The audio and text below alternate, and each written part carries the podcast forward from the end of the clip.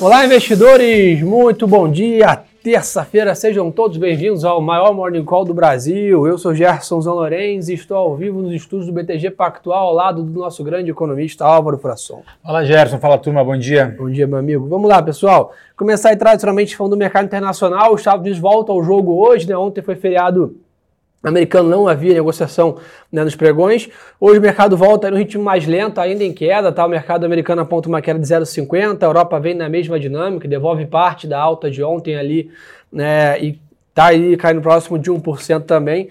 E Álvaro, o assunto aqui são basicamente a tendência ainda, né? A gente viu até trocando um pouco a retórica ali do dia a dia, né? Antes a gente ficou discutindo muito tempo ali a questão da inflação e agora começa a ganhar mais peso a discussão da recessão. Né? Isso acaba impactando bastante né, as bolsas também, que eu acho que é o assunto né, do momento. É essa, talvez agora não tanto né, a probabilidade da recessão, mas o nível que a recessão vai acontecer. Né? Exato, acho que nesse horizonte dos próximos 6 a 12 meses, né, a gente vê uma probabilidade muito grande de recessão na Europa primeiro, então parece que lá essa história chega antes Uh, em relação aos Estados Unidos, a gente já vê os índices de atividade na Europa já cederem a patamares de, de, de contração.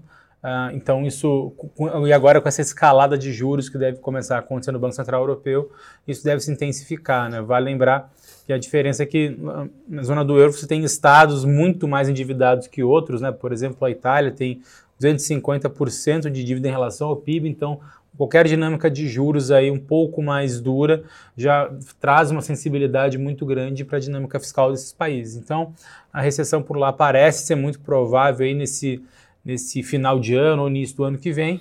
Para os Estados Unidos, a gente uh, ainda não, não a probabilidade de recessão ainda é baixa, mas a gente sabe que ao longo do caminho, ao longo desse ano, essas probabilidades tendem a aumentar. A gente faz modelo de probabilidade ali comparando é, o juro de 10 anos com 3 meses, o 3 meses tende a avançar mais, porque o mercado já precifica 3,5% de Fed Fund Rate para final desse ano. Então, entre o terceiro e o quarto trimestre desse ano, já deve ter uma probabilidade de 50% de recessão nos Estados Unidos no ano que vem, 12 meses à frente, lá no terceiro ou quarto trimestre de 2023. Mas, como você bem comentou, hoje não há ainda estudos ou clareza sobre uh, o nível da recessão que isso vai precisar uh, acontecer para conseguir ser recessivo em termos de preço, isso controlar expectativas uh, de inflação.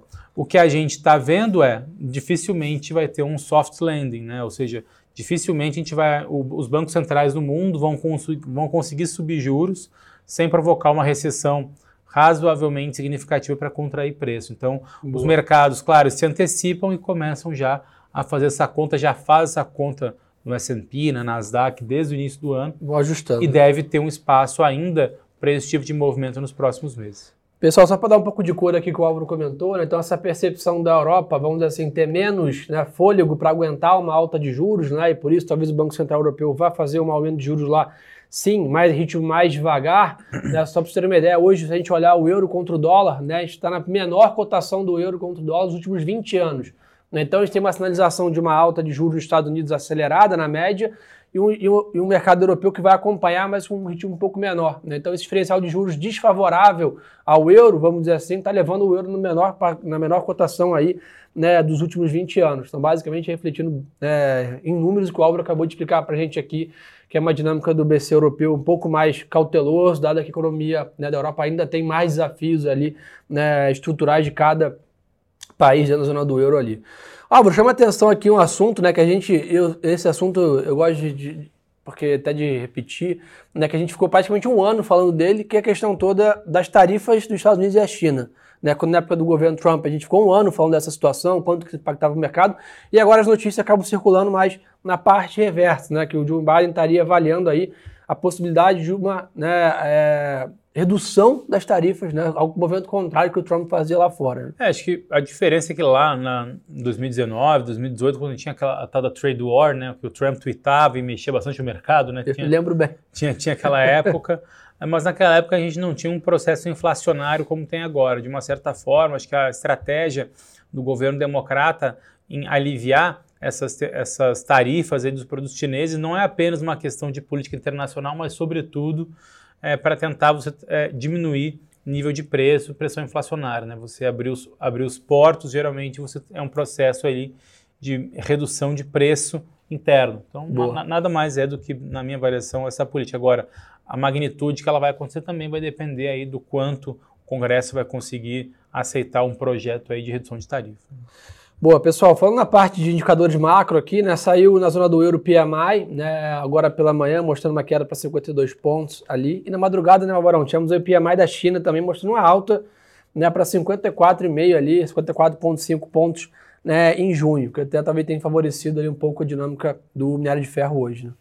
É, a zona do euro estável em relação ao dado do, do mês anterior, né? Acho que, esse é, do, é, acho que esse é um ponto importante, né? Então, ver ele de 52 pontos era mais ou menos o que teve ali é, no dado do dia anterior. Em relação na China, claro, um crescimento muito maior, mas vale lembrar que esse é o dado de junho e maio ainda tinha uh, o, os níveis de, de Covid, uh, de política de Covid zero ainda muito forte, então, muito presente na atividade chinesa. Então, é, exatamente, o Delta acaba ficando bastante distorcido, não dá para dizer que é uma grande expansão, e sim mais uma, que é uma retomada, digamos assim, aos níveis de política pré-Covid. Acho que as leituras dos próximos meses é que vão é que vão fazer acho que bastante preço aí nos PMIs aqui da China, para aí sim a gente entender se a China vai conseguir fazer um movimento anticíclico de atividade global, né? Enquanto está todo mundo aumentando os juros e empinando o crescimento para baixo, vamos ver se a China consegue fazer uma reversão nessa tendência, o que seria, de uma certa forma, muito positivo para o Brasil.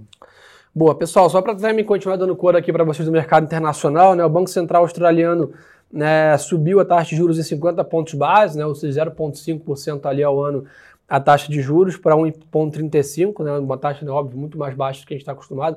Mas, Álvaro, olha que dado interessante, tá? O Banco Central né, australiano subindo juros agora, ele completa, nós já tivemos esse ano 80 bancos centrais que subiram juros só esse ano. Né? Então, que a gente tem falado aqui de uma política de aperto monetário no mundo todo para combater a inflação, né? Perfeito, acho que essa tendência vai persistir para esse ano para o ano que vem.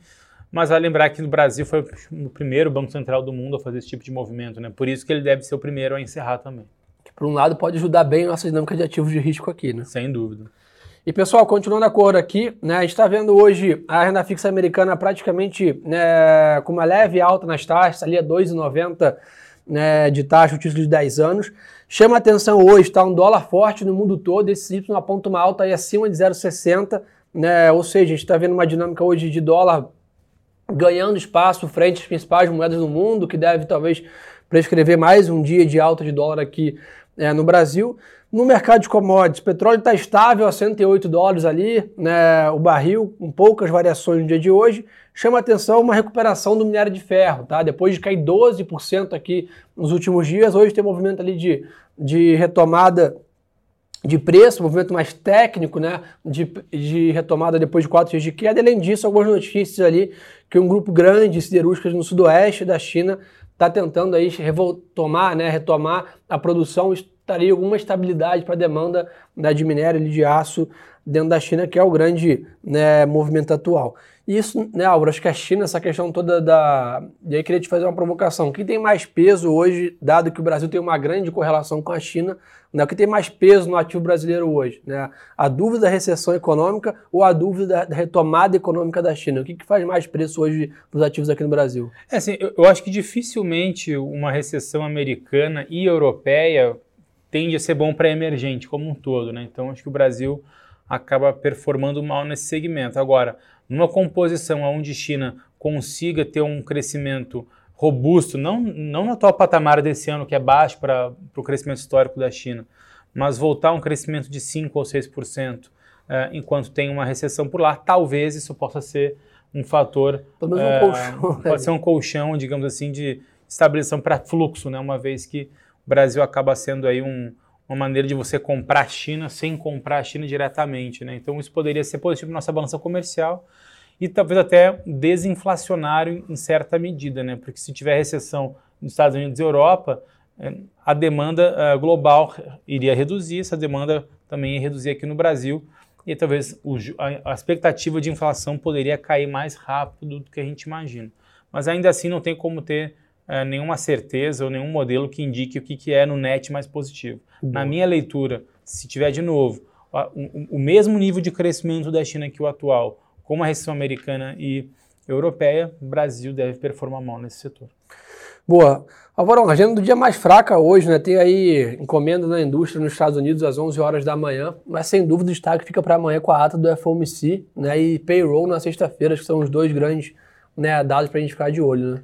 Sem dúvida, sim, acho que o, o FOMC é, vai ser muito interessante, né? Dado que na última reunião do, uh, do, do Fed ali para decidir juros teve uma alta surpreendente de 0,75, surpreendente entre aspas, né? O, a notícia vazou nos últimos dias ali para o mercado, é, é, mas em comparação ao FOMC anterior, que já sinalizava duas, duas de 50. Né? Então agora uh, essa história não é bem assim. Foi, foi 0,75, a gente tem que ver os motivos pelo qual teve essa mudança mais, mais drástica e, e pista se ele vai indicar mais 0,75 ou 0,50 para a próxima reunião. Quando a gente olha a, a, a, as as taxas implícitas né, na, na curva de juros americana.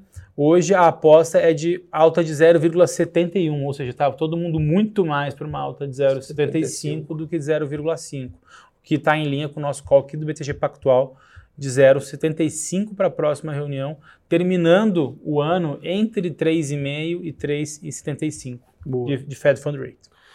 Turma, mercado global aqui, né, para terminar rapidinho, Bitcoin está de lado lá fora, 19.500 dólares, a gente vem repetindo isso aqui, né, a gente imagina que essa tendência de queda vai ficar um pouco mais aí ainda no mercado de cripto, até nessa situação toda de juros dos Estados Unidos se resolver, entender o tamanho do ciclo, né, precificar um pouco melhor essa questão de inflação, recessão, essa, essa briga ali lá fora em relação a crescimento e geração né, de inflação na sociedade americana que tira fluxo de ativos de risco e o Bitcoin vai nessa linha. Aproveitar que o Álvaro está aqui para a gente explorar bem o mercado local.